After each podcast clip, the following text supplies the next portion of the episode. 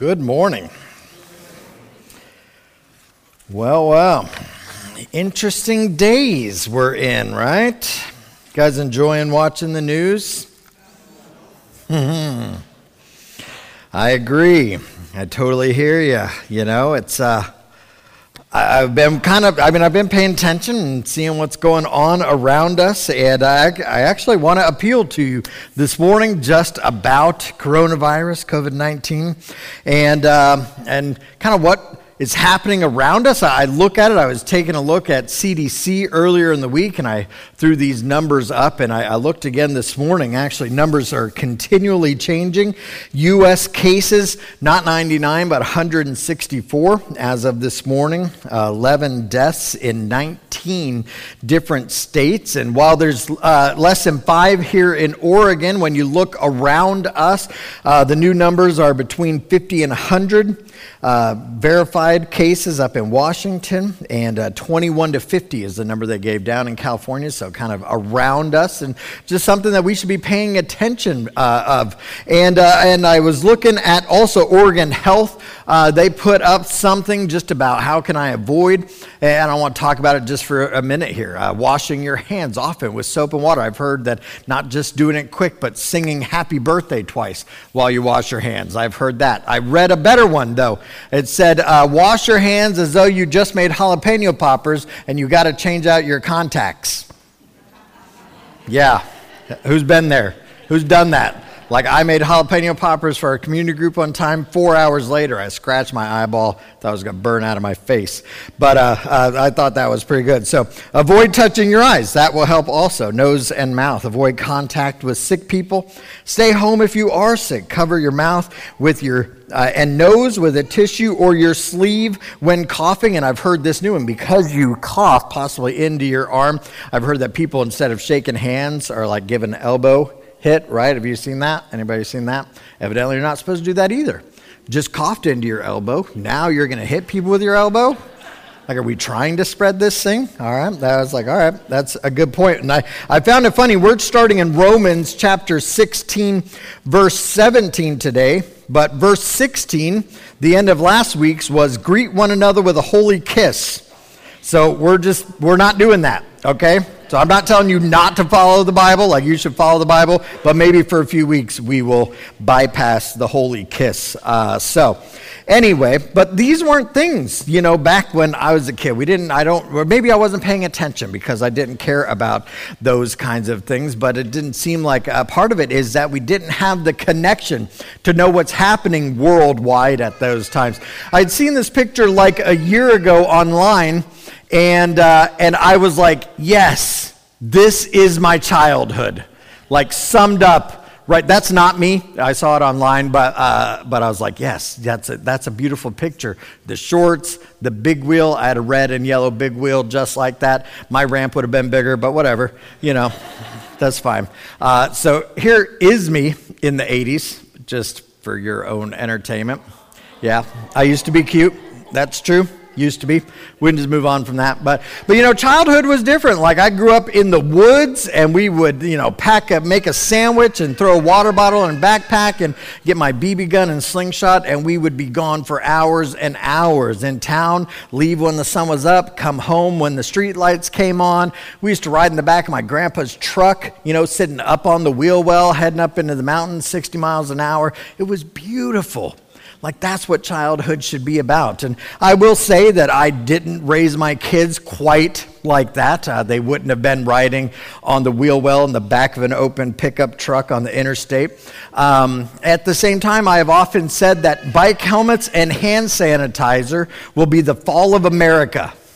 Okay? These two things, because we're opening ourselves up to viruses and protecting too much, although my kids wore bike helmets, and you should all really use hand sanitizer this week, okay? I don't know what to tell you. Uh, so, anyway, uh, we're going to dig into Romans chapter 16 here, but let's pray first. Lord, I thank you for uh, your love for us. God, thank you for your direction and your word that you give us. Help us just to have our eyes open, our hearts open to how you would lead us and direct us, and uh, allow us just to be able to put this into practice in our lives today and in, in the future. God, you are so good, and we trust you with these things. In Jesus' name, amen. All right, so as we do get into verse 17, uh, he starts off with, I appeal to you. I ask for a request earnestly. I urge you to, is what he is saying. And what's interesting is that your reaction to me talking about the coronavirus is often how we will react to verses kind of like this. I saw some visceral reactions from some of you. Some of you kind of folded your eyes. I saw an eye roll or two. Like, oh my goodness, are we really talking about this from the pulpit? Really? You know, because we don't take it seriously because it's not something that we think applies to us. That is for somebody else and somewhere else. Maybe if I lived in Washington, I'd pay attention, but this isn't a big deal for us. And, and so I kind of did that for a point to see who would do that. About a third of you reacted that way. Now there was another third of you that were like, uh huh, tell me more. Tell me more.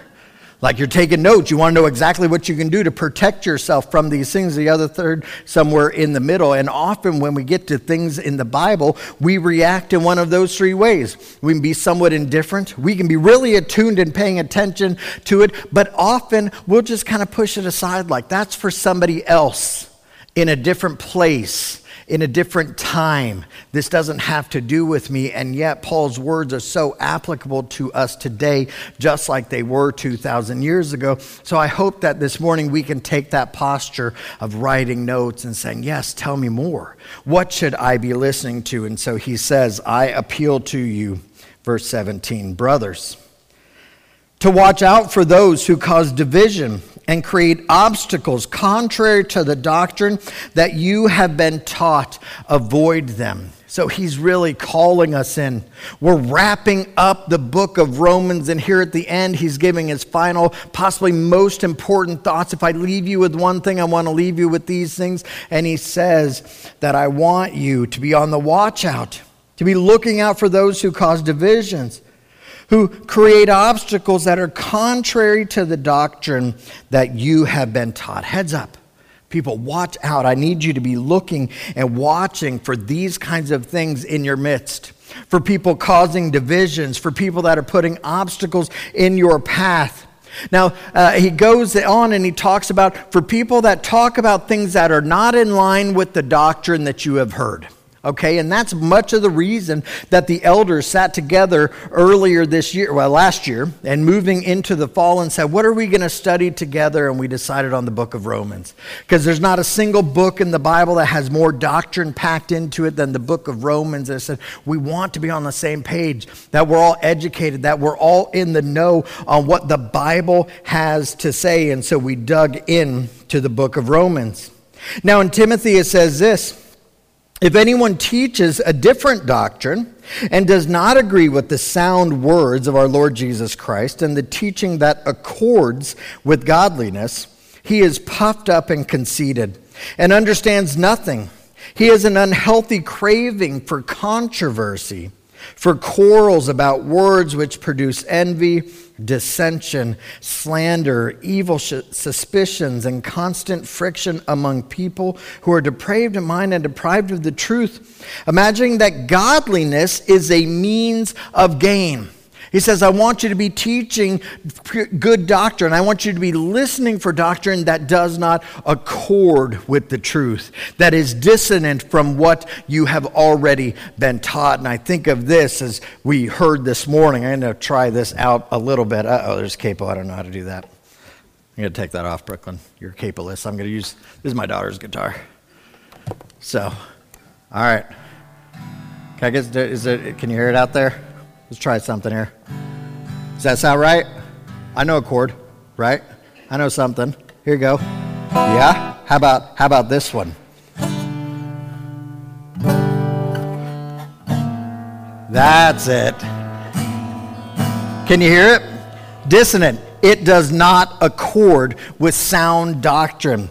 And this is one of the reasons that we do the Bible reading plan. In the pews in front of you is a bookmark that has Bible reading that every day you can be in God's Word so that you can be learning what God's Word says. So that when you hear something that is not in accord with God's Word, that it hits your spirit and you go like, mm, that's, I don't know what it is, but something about that is not right.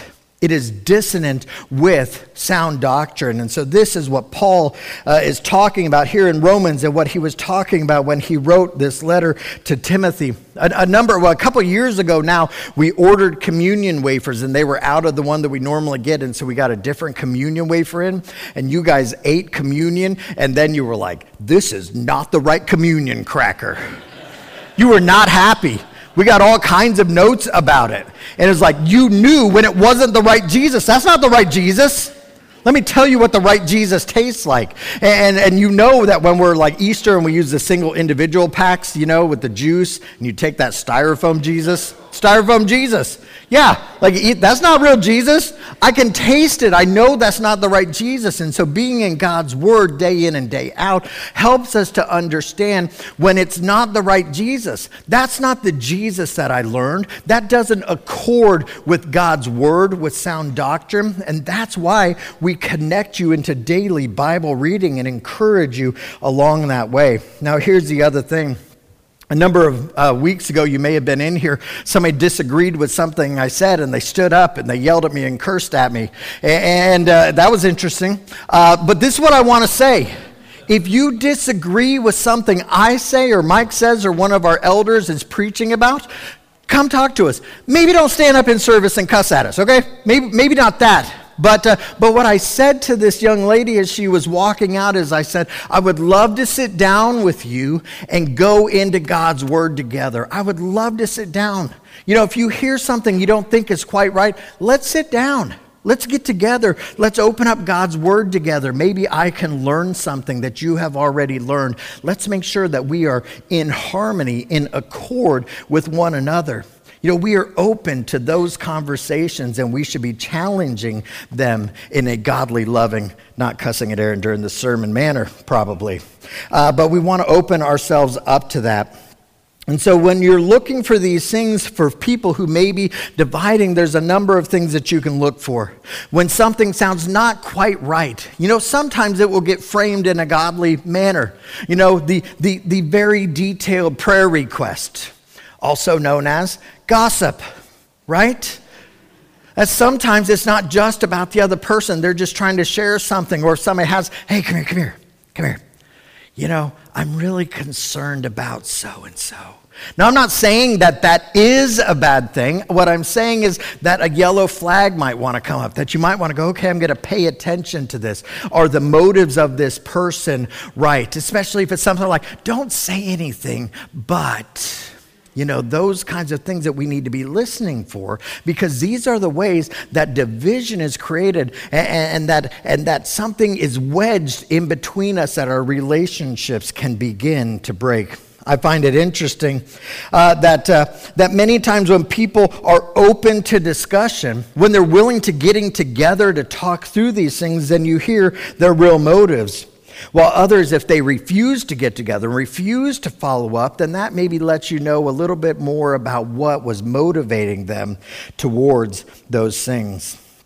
Jesus in Matthew chapter 7 said this He said that you will recognize them by their fruit. We're going to get more into Matthew 7 a little bit later, uh, but be watching out for people by watching their fruit.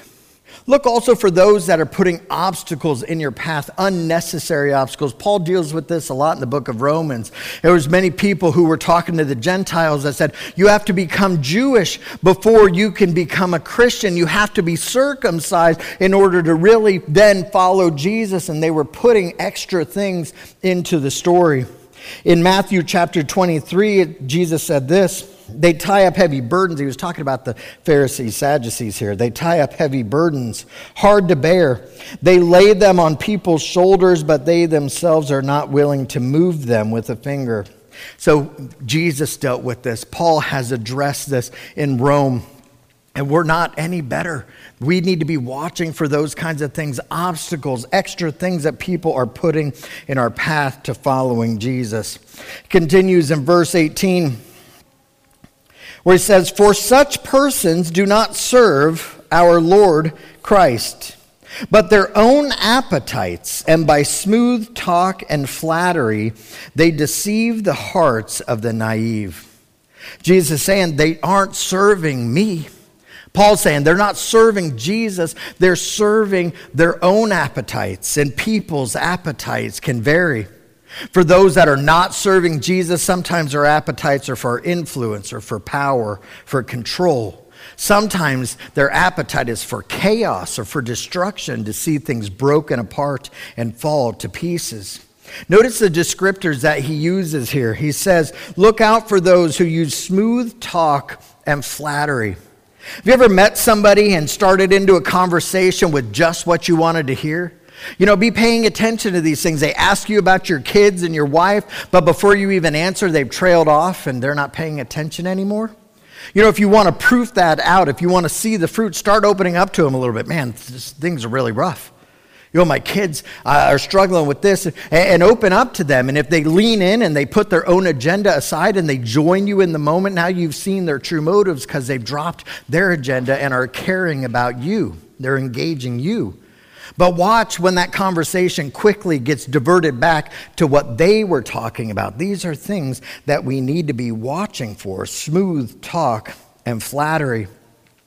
That's the bait that they use to pull you in, to manipulate you so that you can move them to satisfying their appetites, whether that, again, is for chaos or for control or for power manipulation. Now, Jesus, again in Matthew 17, in the same verse, says, Beware of false prophets who come to you in sheep's clothing, but inwardly are ravenous wolves, he says. They come in sheep's clothing, but really on the inside are ravenous wolves. Wolves in sheep's clothing. They come disguised. They look like one thing. They look like they've got everything together, but when you really look deeper in, there's something altogether different. Paul, when teaching the church at Corinth, said this Such men are false apostles, deceitful workmen, disguising themselves as apostles of Christ. And no wonder. For even Satan disguises himself as an angel of the light. So it's no wonder, no surprise if his servant also disguise themselves as servants of righteousness. Their end will correspond to their deeds. Again in 2 Corinthians chapter 11. You know, apex predators like lions and, and raptors and wolves, they will often go after the young, the sick, the weak, the injured. Why? Because it's unfair. But when a, a predator is trying to feed their own appetites, unfair is actually ideal. That's what they're looking for. Have you ever seen a video uh, of like a lion attacking the small wildebeest that's outside the pack at the end of, of the herd as they're running away and he picks them off? And this is why we talk about community groups so much. Being with a group of people because the truth is that every one of us at one point in time or another is going to be sick is going to be injured in our own way. Have you ever seen that same video where that pack of wildebeest turns around and comes after the lion? Go home and YouTube it. It's pretty amazing. You know, when we're the sick one, when we're the weak one, I want a group of people that when they see that I'm down, that they circle back around that they've been able to warn to begin with hey, be careful of that. They are able to come alongside me when I'm injured and help me through a difficult time in life. But if things go wrong, they're going to be on the attack for me. And that's why community is so important here at Florence Christian Church. So important throughout scriptures that we have people that we can rely on, that can be there for us, because sometimes we need to go on the attack for them, but other times it's going to be us. And wouldn't it be nice to have a herd that is there to come around us and be there for us. Some of us push back a little bit about community groups, and I don't always want to push too much you. You know, no, you have to be in a community group. We don't say those kinds of things, but I also kind of hate to just leave you. You ever wonder why Jesus left 99 to go after one? He left 99 sheep in a group to go after one. You know why? Because he knew that that one on his own was dead. He knew he didn't have a chance. He said, The group, the pack is okay by themselves, but I will go after the one. And sometimes, as people talk to me about, I don't need to be in a community group. Well, I was in a community group at one point in time, but I don't need that now. Part of me is like, All right, but you're probably going to be dead soon because you don't have people. You don't have a group that can come alongside you, and we still have so much to walk along this life journey together. Verse 19 says, For your obedience is known to all, so that I rejoice over you, but I want you to be wise as to what is good, and innocent as to what is evil. The God of peace will soon crush Satan underneath your feet. The God or the grace of our Lord Jesus Christ be with you. Now, this is an odd verse to read at first. You know, when we put our own definitions in there, yeah, some of us are jumping up and down right now as we sing that song in our head. If you know it or have ever been to camp, then you know exactly what I'm talking about. But uh, the God of peace will soon crush Satan under our feet. I mean, that kind of seems odd. Right? The God of peace will soon crush Satan. How does that work? And, and we have our Americanized view of peace when we read these verses often. That peace for us is simply the absence of war. If we're not at war, then we're at peace. But this wouldn't have been what the, the Roman uh, Christians heard when they listened to this. See, the concept of shalom or peace was so much more than just not being at war. This concept of peace was about wholeness was about completeness, about bringing something together to being sound. You know, Mike's office right now used to be our youth room. And uh, in that back building, the cinder blocks are stacked. They're not staggered, they're kind of right on top of each other. And you used to be able to look straight out from inside and you could see daylight outside. That wall did not have shalom. It wasn't whole, it wasn't complete. This morning out in the lobby, I learned that uh, my shirt, while is appropriate for church because it's holy, does not have shalom. Trudy's like, hey, you got a hole in your shirt. I was like, oh, yes, I do.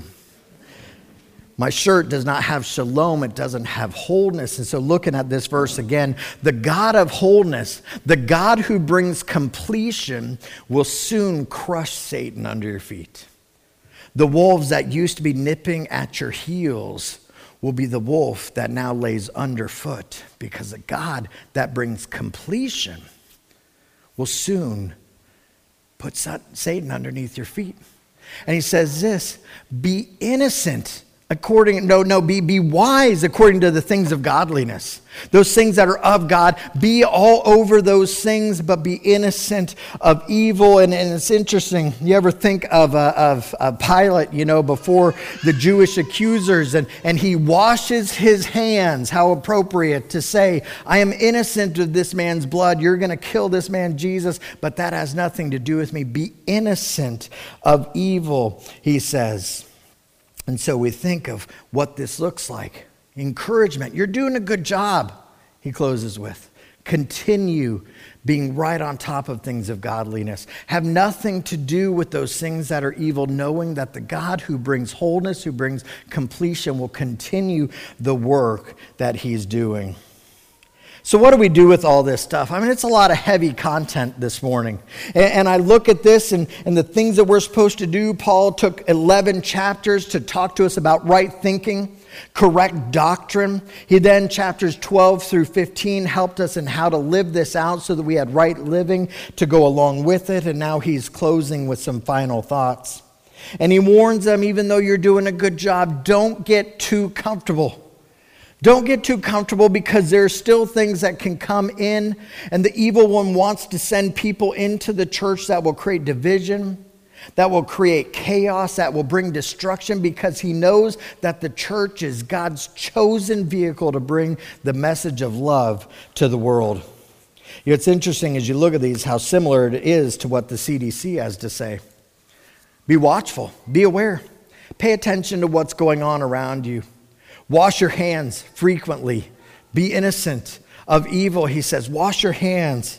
And, and, and it sounds to me that these are warnings that we need to heed. You know, unlike the little tag on your pillow that you don't care about, you just cut that off and forget about it. More like, uh, more like the warning on an electrical panel. Like this is something important that you need to pay attention to, not to be afraid of, but to be aware of.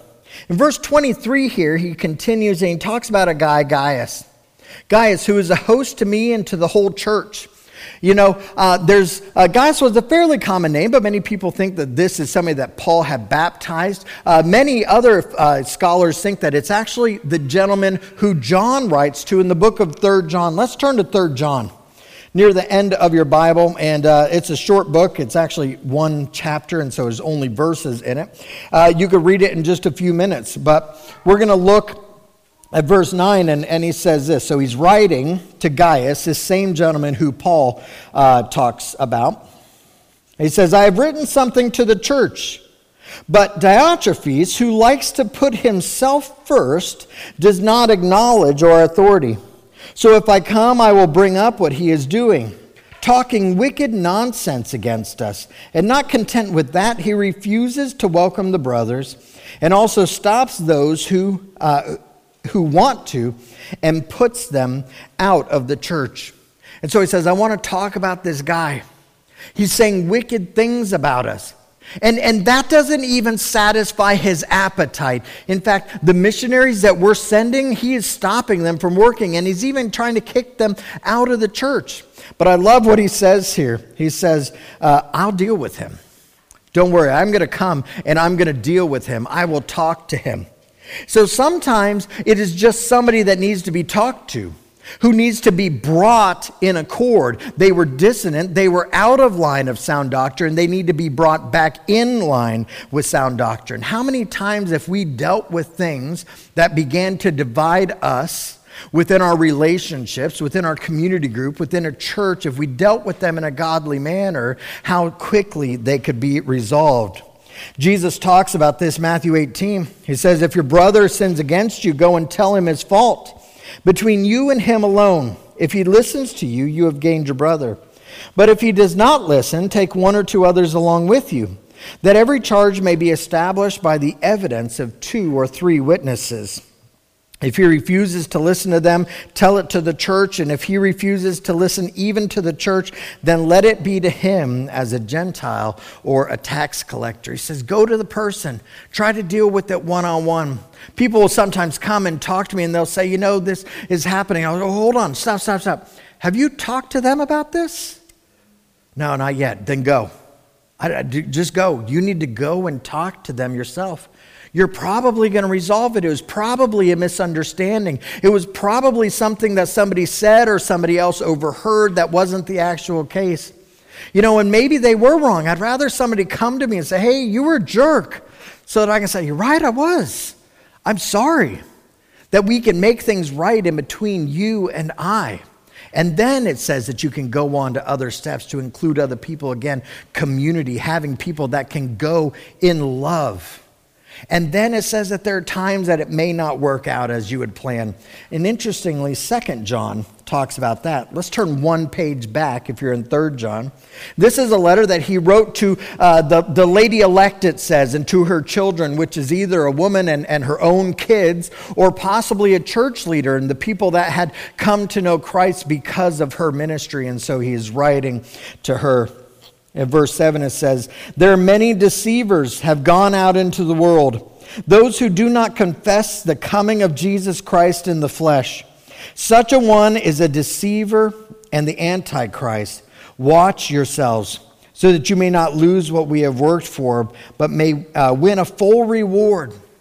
So it says that there are some that, that are not working for Christ, that do not have Him at their hearts, that cannot be brought back into accord with sound doctrine. They don't even recognize Jesus as the Son of God who came, who died, and who rose again. If, if that's the case, they're there to deceive, they're there to, to, to create divisions within you, and you need to have nothing to do with them. It seems harsh, but He's protecting. He's protecting the church, He's protecting the body of Christ. And, and, and it seems harsh at times, but sometimes we need to just look at the lives. We wanted to jump back into Matthew chapter 17, as I said I would. Jesus said this. He said, Be aware of false prophets who come to you in sheep's clothing, but inwardly are ravenous wolves. You will recognize them by their fruit. Are grapes gathered from thorn bushes or figs from thistles? So every healthy tree bears good fruit But the diseased tree bears bad fruit. A healthy tree cannot bear bad fruit, nor can a diseased tree bear good fruit. Every tree that does not bear good fruit is cut down and thrown into the fire. Thus you will recognize them by their fruit. So, as you have yellow flags go up, as you have people that you're not sure of, that maybe you've tried to go and, and, and talk to one on one, then look at their lives and look at the fruit. Do they leave in their path a wake of broken relationships? Have they been, uh, you know, as it, are they on their third church in just as many years and maybe even more so than that? Is it always somebody else's fault? They did me wrong. They said this about me. They did. It's always somebody else and not them. Maybe there's somebody that you need to be weary of. Now, again, God wants us to bring people back into the fold, back into alignment with sound doctrine. So it doesn't mean that they're a lost cause, it just needs, means that we need to be aware. And you'll see the fruit of that. If you approach somebody and they can humble themselves and listen to sound doctrine and listen to sound advice, again, when approached in love, then restore them to the fellowship. But those who will not humble themselves, who will not submit themselves to the Word of God, it says, have nothing to do with them. You need to make sure that they're not in your fellowship. Those are hard words. And yet, God is protecting the bride. We are the bride of Christ. He's returning for us, and He uses people like Paul to give us warnings. He speaks to it Himself so that that can be protected. You wouldn't want to bring them back into the fellowship. And think about this in your own home. Who would you allow to create division and strife? Would you allow them into your home over and over again? Would you go out and buy a cougar to look over your, your, uh, your, your, uh, your chicken coop, right? Yeah. Would you do that? Probably not. Would you, would you hire a narcoleptic to be your night guard? W- would you assign a four year old to watch over your cupcake? I don't think so. Right? And so he says you have to be aware. You have to be aware of where people are at, where they're coming from, for the purpose of bringing them into sound doctrine, into accord with sound doctrine. But if not, you have to protect yourselves. You have to protect the body. Now, these are hard things. This is difficult stuff to deal with on a Sunday morning, and yet Paul warns us. He says, I appeal to you. It's important for us just as much now as it was for the church in Rome then. And uh, uh, we're going to take our communion now. We're going to come to a time uh, that, that's about recentering our hearts and remembering what he did. The fact, the fact that he went to the cross to pay for the penalty of the things that we had done wrong because we are the bride of Christ, so that he could present us to himself as pure because of his sacrifice. So we're taking the elements, you know, the juice representing his blood that was spilled, the cracker representing his body that was broken for us. And, I want to close with the end of Romans simply because, not to jump on Mike's verses for next week's, but because Paul doesn't end here, I don't want us to end here either. But it says this Paul, in the next verses, says, Now to him who is able to strengthen you, according to my gospel and the preaching of Jesus Christ, according to the revelation of the mystery that was kept secret for long ages, but has now been disclosed, and through the prophetic writings has been made known to all the nations, according to the commandment of the eternal God, to bring about the obedience of faith to the only wise God be glory forevermore through Jesus Christ. Amen. Let's pray. God, I thank you for your deep love for us, that you were willing to give everything to be in a relationship with us. God, I thank you for helping us to be aware. God, that we can be there for one another, that we can walk with one another when we're sick, when we're injured. God, that we can uh, preserve the unity of your body. God, I thank you for uh, giving us each other, that we don't have to do this alone, that you've given us a church to journey through this difficult life with. God, but it's also what you have chosen to show your love to this world. Help us to do that well. Not because we're perfect, but because you're perfect. Allow our lives um, and our mistakes and, and our shortcomings to just highlight how very amazing you are. We worship you and you alone. In Jesus' name. Amen.